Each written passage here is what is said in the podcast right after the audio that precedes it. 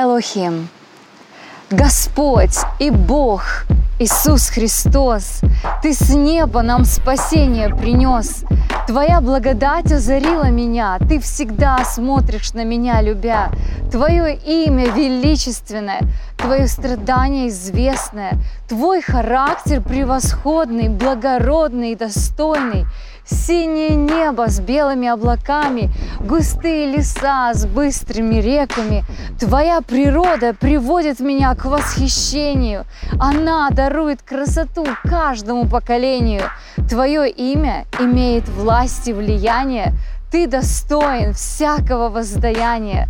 Ты родил меня свыше, Ты пригласил меня к себе поближе, Ты дал мне дар спасения, удалил от меня всякие опасения. Думая о Тебе, мои глаза видят слезы, которые Ты пролил за меня, за незаслуженные угрозы.